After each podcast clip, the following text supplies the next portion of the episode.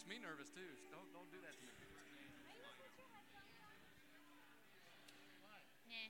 Hey, Who needs it? everybody remember two bars of drums, two bars of drums before we're ready.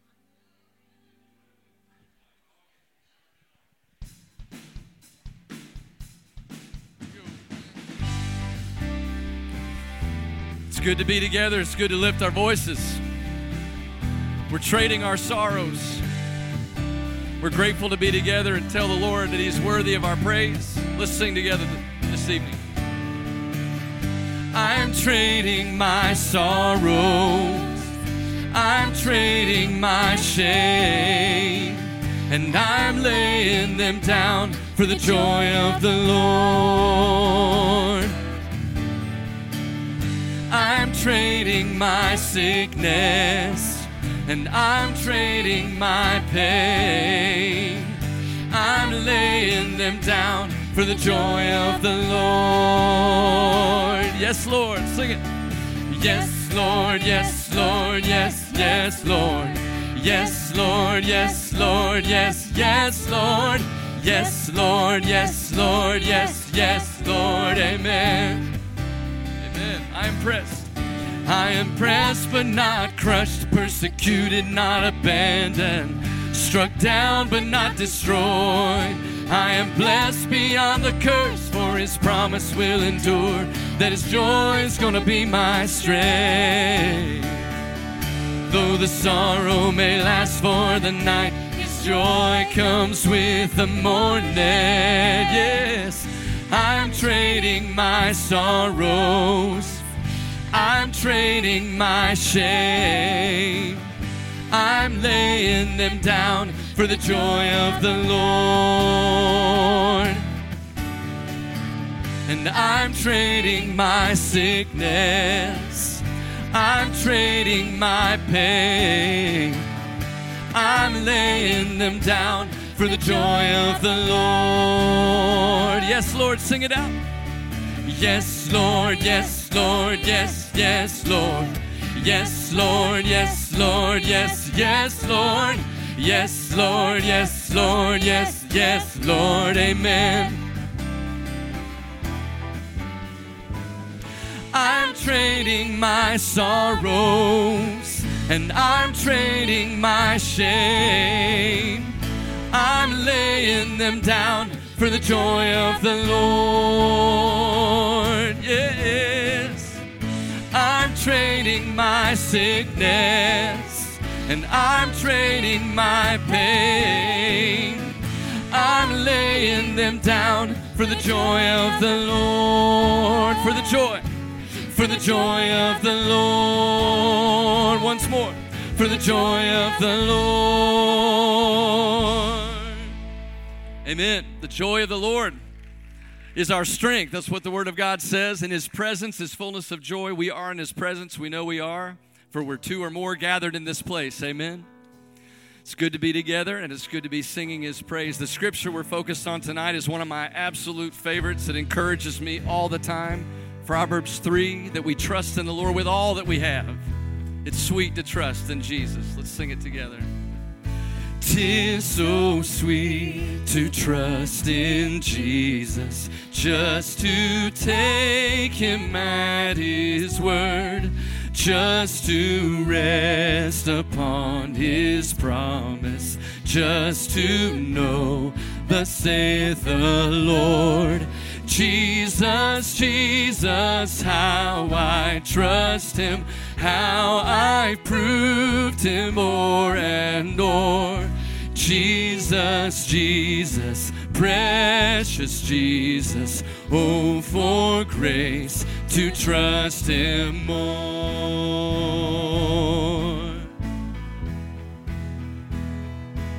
Yes, it's sweet. Sing it out. Yes, it's sweet to trust in Jesus, just from sin and self to cease, just from Jesus simply taking life and rest and joy and peace. Jesus, Jesus, how I trust him, how I proved him o'er and o'er. Jesus, Jesus, precious Jesus, oh, for grace to trust him more. Amen. I'm so glad I learned to trust you, Lord. I'm so glad I learned to trust you, precious Jesus, Savior, friend. And I know that you are with me, will be with me to the end. Jesus, Jesus, how I trust him, how I proved him o'er and o'er.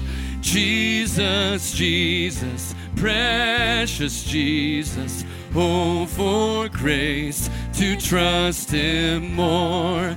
Jesus, Jesus, how I trust him, how I proved him o'er and o'er. Jesus, Jesus, precious Jesus, oh, for grace to trust him more.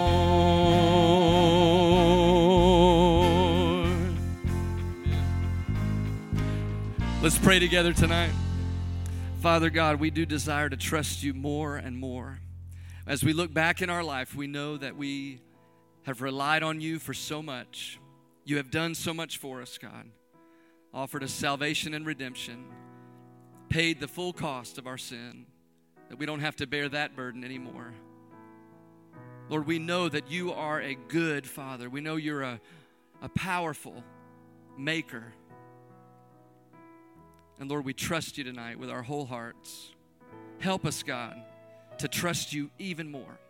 Point out those places, Lord, in our hearts and our lives where we're holding on to things because maybe we think we can figure them out. But your word says not to lean on our own understanding.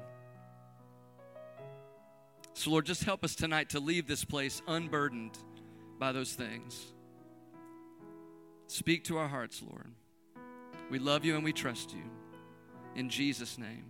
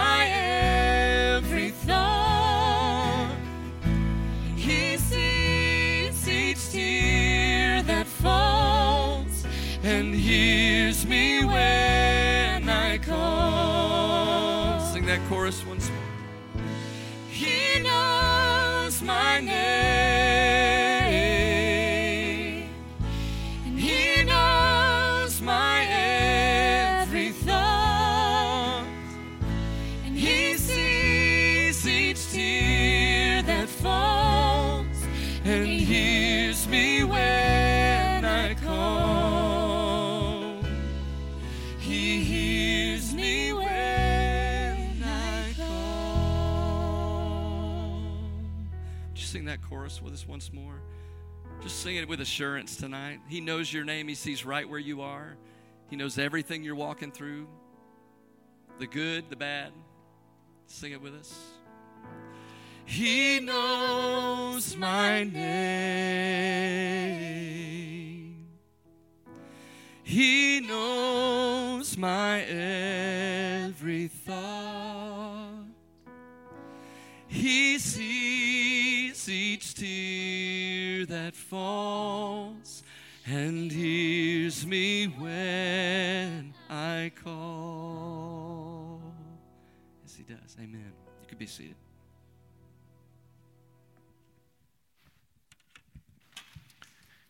If you have your Bibles, you can go ahead and turn to Proverbs chapter 3.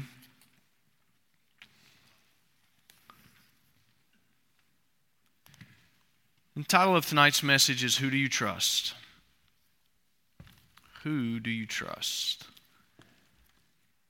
I wonder how many of us have uh, ever been to a summer camp where they asked you to participate in what they called the trust fall exercise. Can I get a, just a quick show of hands of any of you hapless suckers who participated in that? Right? You know what it is, right? You stand up on a ladder or you stand up on a table, you cross your arms. You've got a line of people who you're supposed to put your life in their hands. They hold their hands out like this. You fall, and all of that kind of stuff. Um, I don't know if it's just because life is short and difficult or if it's because misery loves company, but I love watching fail videos online. You know? I don't know. It just does something to me to see someone get totally wrecked doing something like I mean, I just giggle with delight, you know? And uh, lately, I've just seen so many of these trust fall exercises that have gone horribly wrong.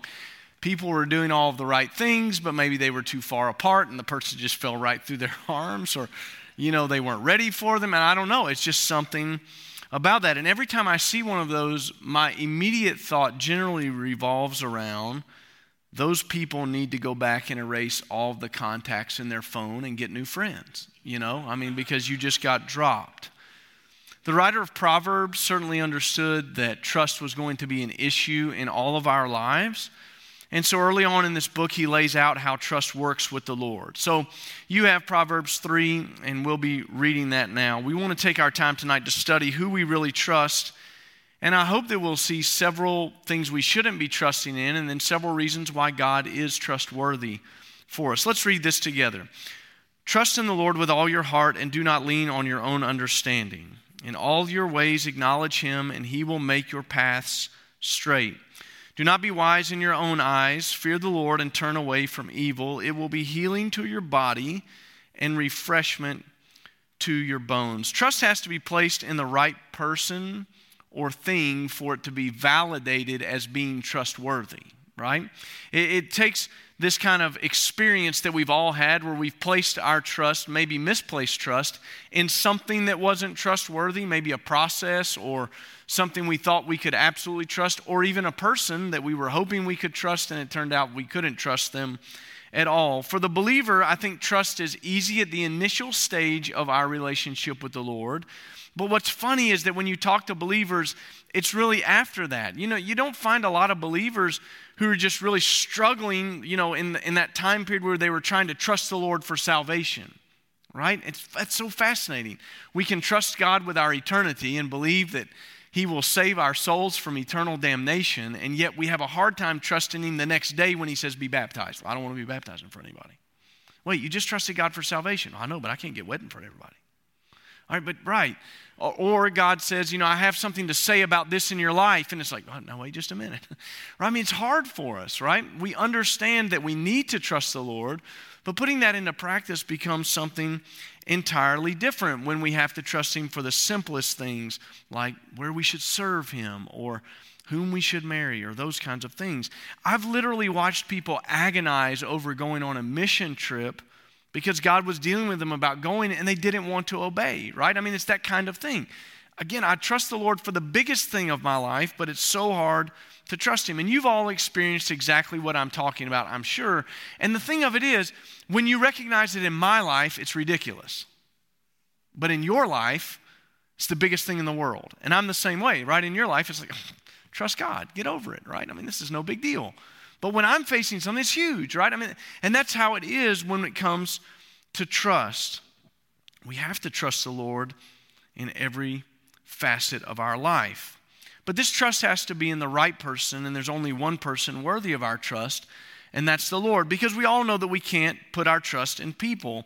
Our trust can't be placed in people because they ultimately will fail us. Even the best intentioned person can't always deliver on every promise that they want to make or that they intend to make. And those are people who are doing their very best. That doesn't account for the things that are outside of their control that might not cause them to be faithful towards us. Even worse is when a person is sinister towards us, right? When they go behind our back or stab us in the back or they use the relationship that they have with us to further their own agenda. When we experience something like that, it, it just feels like we've been cut off at the knees. Jesus understood what it was like when people aren't trustworthy. In his own life, he had two people at the end of his life that weren't trustworthy. One was a sinister man, Judas, who had been a thief. Judas was someone Jesus had invested in heavily over three years. And we know from Scripture that Judas was the treasurer. No offense to the treasurer of our church or former treasurers, but Judas was stealing out of the coffers, right? He was taking that. And then ultimately, remember how he betrayed Jesus in Luke chapter 22 and verse 47. I want you just to listen to this. While he was speaking, behold, a crowd came, and the one called Judas, one of the twelve, was preceding them, and he approached Jesus to kiss him.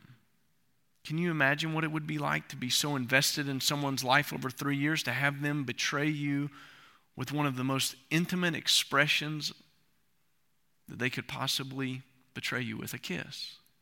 Personal space, a greeting in that culture, a sign of affection and respect. He did it with this expression of love. You know how much that had to hurt. But on the other hand, you have Simon Peter, who was like what we talked about before. He was a well intentioned person on the night when Jesus was going through the Lord's Supper. Who's going to betray you? Who's going to do all these things? And even if they all fall away, I won't do it, Lord. I'm in. I'm all the way in. And, you know, he wasn't. Ultimately, with his very best, he ended up failing the Lord. Because what? He was frail and weak just like we are. I always remind us that if you trust in people, you're always going to be disappointed. If you accept that people do well and do poorly, but you place your confidence in the Lord, then you won't be disappointed, right? You can't trust in people. Maybe the next thing that we might be tempted to trust in would be riches, money, our ability to provide things for ourselves through the money that we earn or the opportunities that we create. Money certainly makes things easier in your life. It's good to have money if you need to go to the store and buy food tonight. It's good to have money if you have a medical bill that you're going to have to pay.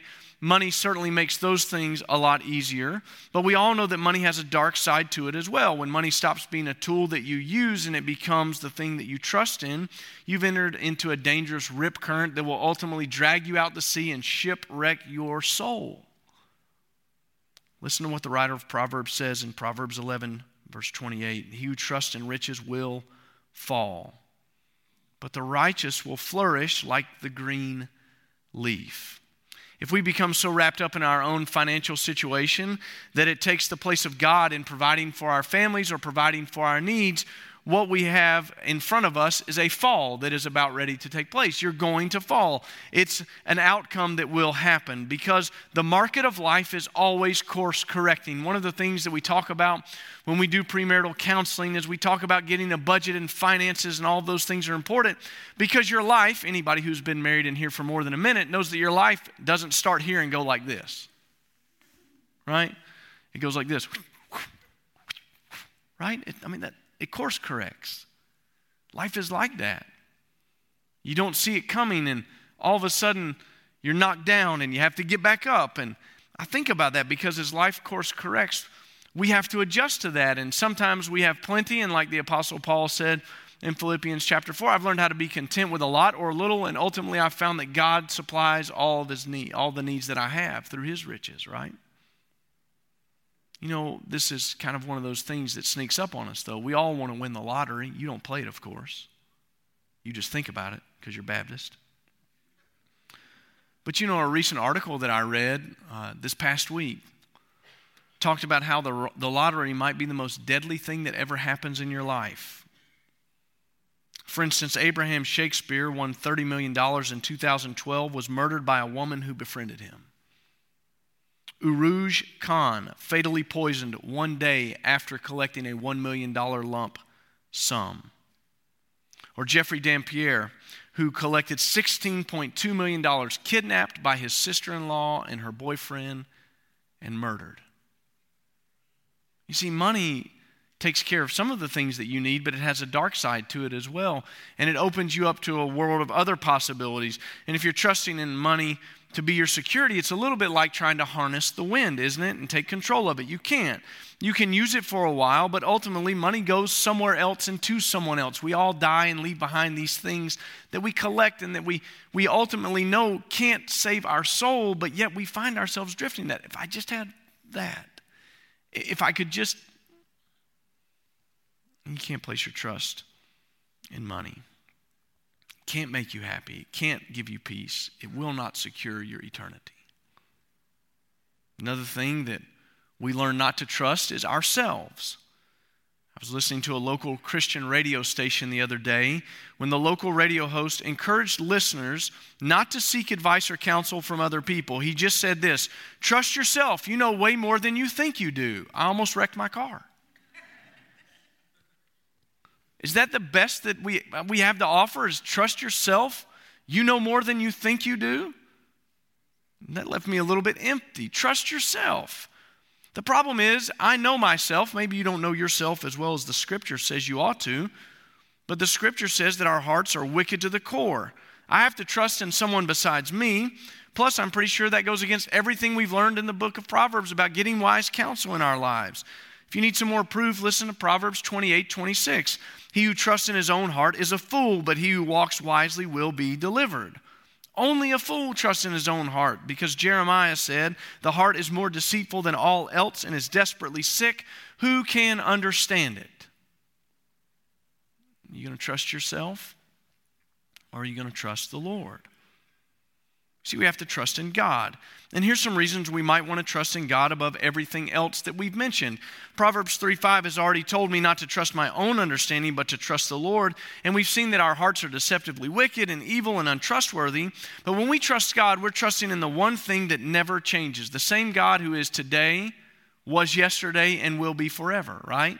He never changes. And because he never changes, that means he's trustworthy. It means he won't flip the script or change the rules or pull the old switcheroo on you. He's going to be the same. So he's trustworthy, he's constant, he's faithful. Because God's character is perfect, he's also trustworthy. It means that he will not lie to you. What God says is good today will be good tomorrow. What God says is bad for you today will also be bad for you tomorrow. And you can trust him. When he says avoid something because it's bad, trust that it's bad.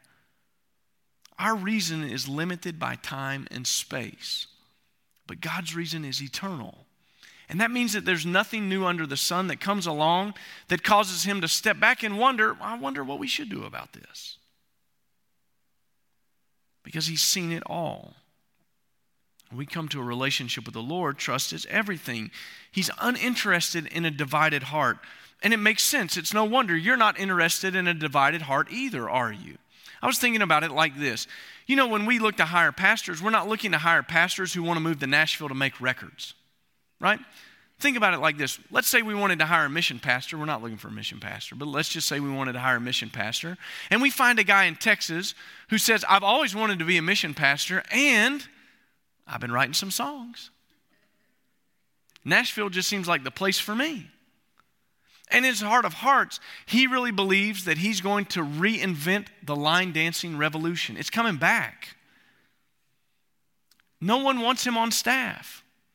You don't want a guy coming to visit you in the hospital who's just been down at, you know, the two stepping place or something, writing his next hit record. It's terrible.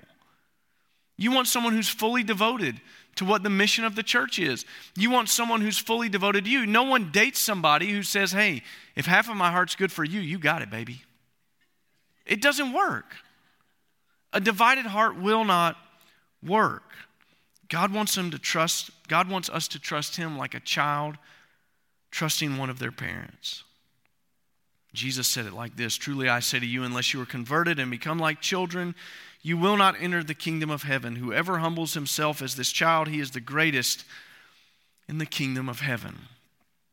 If you think about it for a moment, there isn't a 10 year old alive who's worried about the stock market. They're not coming home and asking mom and dad, How's the retirement portfolio today? What they're asking is, Mom, are you going to make me a peanut butter and jelly sandwich and some of those chocolate chip cookies? Because they trust that their parents are going to take care of everything. That's enough for them. They don't need anything more. So we all know it's really easy to trust God when you don't really have to trust God, like when everything's great. But what about when it's not? What about when life is difficult and the answers that you're getting aren't pleasing to you? Job went through this, didn't he? Job had a life that I think we would all say was a great life. He had his health, he had enough resources to provide for his family, he had a big family. He was a happy guy, things were going great, and in an instant, those things were gone from him. They were taken away because guess what? Life self corrects, it course corrects. I mean, there's ups and downs, and God's in the up and the down, by the way. And I'm always marveling at what Job said though he slay me, I will serve him. He trusted. That's trusting God with all your heart. Job didn't lean on his own understanding. He didn't rationalize away everything that had happened. He trusted God. Was he happy about it? Not at all. Was it difficult? Certainly. But Job was trusting that God Almighty could provide for his life. And so Proverbs 3 5 says, Trust in the Lord with all your heart and then it talks about outlining a path. Verse 6 gives us this beautiful picture of a straight path. And if you grew up in a place that was surrounded by lakes and rivers and you know water, bodies of waters, or you grew up around the mountains, you know what it means to have a straight path. And the great benefit it is to have a straight path. When you have a straight path, it uh, makes uh, travel a lot easier. It shaves time off the travel, gives you a direct route to follow. And the key to getting a direct path is to acknowledge God in every aspect of your life. So this means your marriage or your singleness, your work or your play, your children or your grandchildren, or not having children. Whatever you do comes under the control of the law of God. When you acknowledge God, it's saying that you know God, to know Him in these places, to literally know God in all of your ways. Can you find Him in your ways? I mean, do you see him at work? Or is work a place that is separated from what you do with God at church? Can you see him in your family? Or is that something separated out?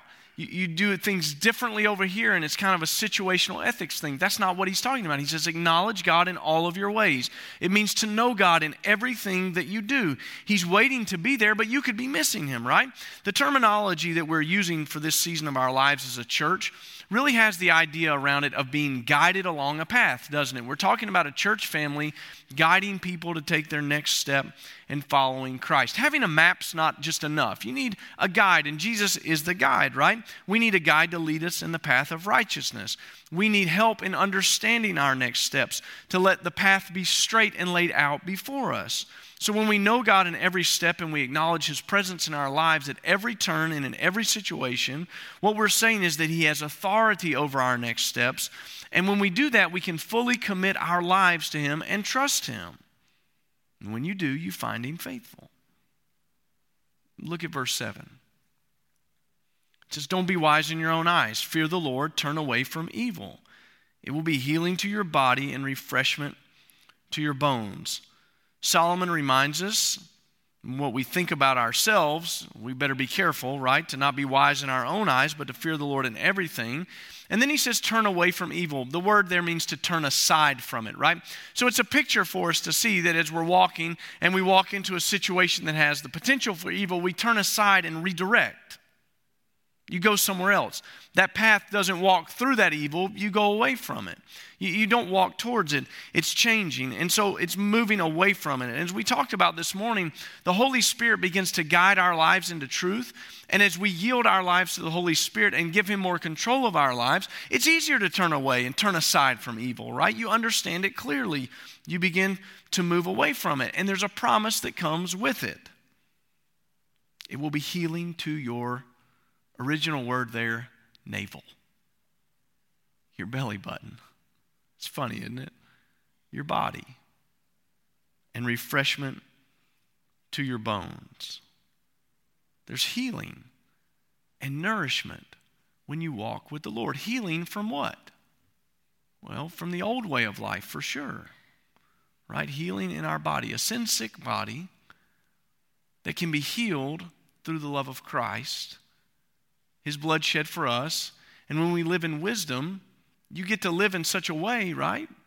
that your body is healed, and then refreshment to your bones. That's quite the contrary from the other description we have sometimes of talking about our bones when David talks about our sin and he says it was like rottenness in my bones. Healing. Wisdom brings healing. Why? Because if you've ever done something that was, I mean, kind of one of those moments where you later thought, what was I thinking? You know how miserable that feels? Then you know what it's like to have your body refreshed and healed. Wisdom keeps you from rottenness in your bones, provides the healing that we need when we trust the Lord, and refreshes our lives. Later on in chapter 30 of Proverbs, the writer uses an illustration of a furry little animal called a shephanim. They're found around the Dead Sea. And he points out that these animals understand where they need to make their home. It's in the rock. They're defenseless little creatures. And left to their own devices, have no way to protect themselves. And when we trust in the Lord and we follow his path, we're placing our lives in the rock of our salvation, right? It's the resting place. We understand that these little furry animals have found a place to hide out that is immovable and secure. And we have something that is immovable and secure in the right person that is God, Jesus Christ. We hide ourselves in the protection of the rock, and that's where we need to run every day.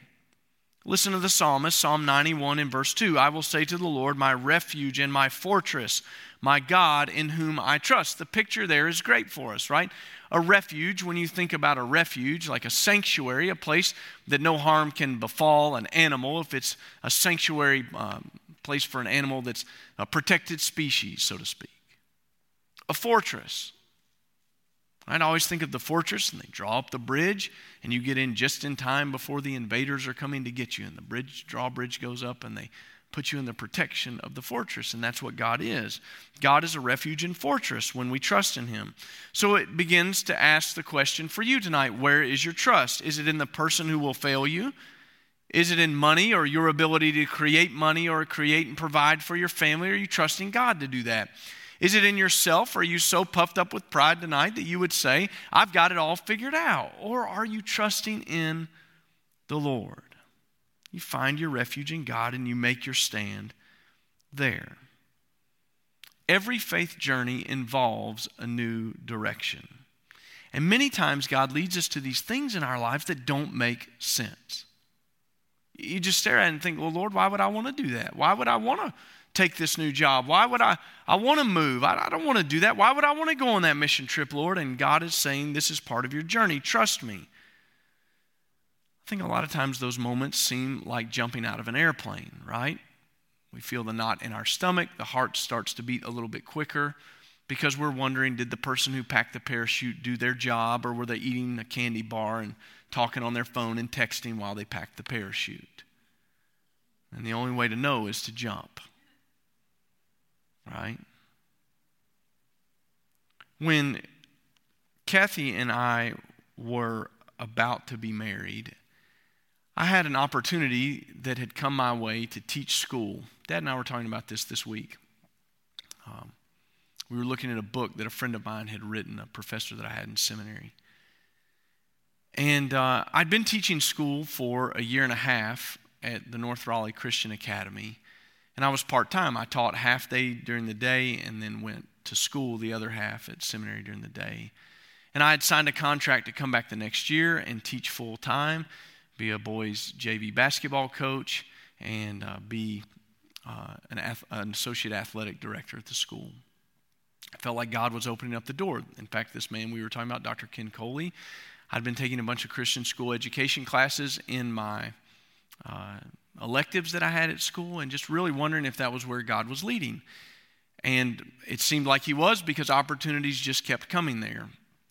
And as Kathy and I began to pray about that, and we were thinking about getting married and kind of working through all of that, we really had a sense that all of a sudden God was changing directions in our lives, and that wasn't where we were going to be. And I went into uh, my principal uh, one morning, a sweet man named Dr. Watkins, and I said, Hey, I know I signed that contract like three weeks ago, but I'm not going to come back next year. I think that God wants me to go into the work of the church, not the Christian school. And he was great, understanding, man, excited for you about that and totally get it. It'll be fine. You know, don't worry about it. But it was a little more complicated uh, for me because uh, I was making this decision with a woman who was breaking up with me every Thursday. Okay? We weren't married, we weren't even engaged at this point. And I told this man that I didn't need this contract because I was hedging my bets on someone who was going to dump me every week. You know, it was one of those things. But we had decided that this was what God wanted us to do. And I don't know if you remember this or not, but we, you remember us working on that resume. We, we went to the Center for Ministry Training at the school, and they told us how to fill out a resume, and they assured us they would put this resume out all over the country, and that God would just be all over it, and you just send the resume in, and it'll bless you. It'll be wonderful. And we did that, and we turned it in nothing. Month one, two, three, four, five, six, seven, nine, 12 months. Not one call.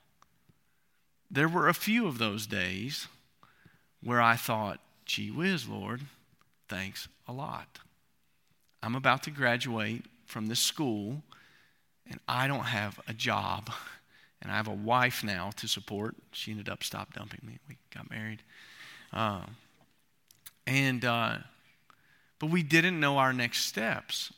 And what seemed so obvious at the time as God was opening up opportunities, He clearly had shut it down. And for that year, there were none. And one day, a guy from Liberty University said, Hey, I'm going to preach at this church, and maybe you could come and fill in. I don't know what they're going to do. They've just lost their pastor. Could you just come up here and speak for a week? And that week turned into five years of my life at that church. And God was in it. And every step of the way, that faith journey felt exactly like trusting the Lord all over again. Because trust that you had yesterday doesn't help tonight or tomorrow. It has to constantly be reaffirmed, right? Yes, Lord, today I'm going to trust you. I have trusted you and you've been faithful, and I know you can be faithful again, so I'm going to trust you. And I'm going to acknowledge you in all my ways, even when it seems like you say to do something and we jump out of the plane and the parachute just takes forever to open because you are faithful. I wonder tonight if you might be struggling with some area of trust in your life whatever it might be, would you renounce that you can't trust yourself, you can't trust others, you ultimately can't trust what your abilities can do to earn money or provide for your family? Would you trust the Lord tonight? And just reaffirm that by saying, Lord, I am trusting you not only with my salvation from the time you've saved me, but I'm going to trust you in the little things and the big things. I'm going to look for you at work tomorrow. I'm going to look for you in my relationships. I'm going to speak your name and acknowledge you in all of the things that I do, and I trust you. Let us pray and ask God to make that so in our lives tonight. Father, would you help us right now to identify any area of our lives that we're not trusting you in? For some of us, there was something that came to mind immediately. For others of us, Lord, we're so wrapped up in trusting our own abilities, we don't even realize we're not trusting you. But we want to be fully dependent on you. Father, every faith test is a faith crisis. And we affirm tonight that you are trustworthy. Guide us into the paths of righteousness. Make the way straight and plain for us tonight, Lord. I pray that you would give us wisdom over those areas of our lives where we're struggling to know what to do. And we ask this in the name of Jesus, we pray. Amen.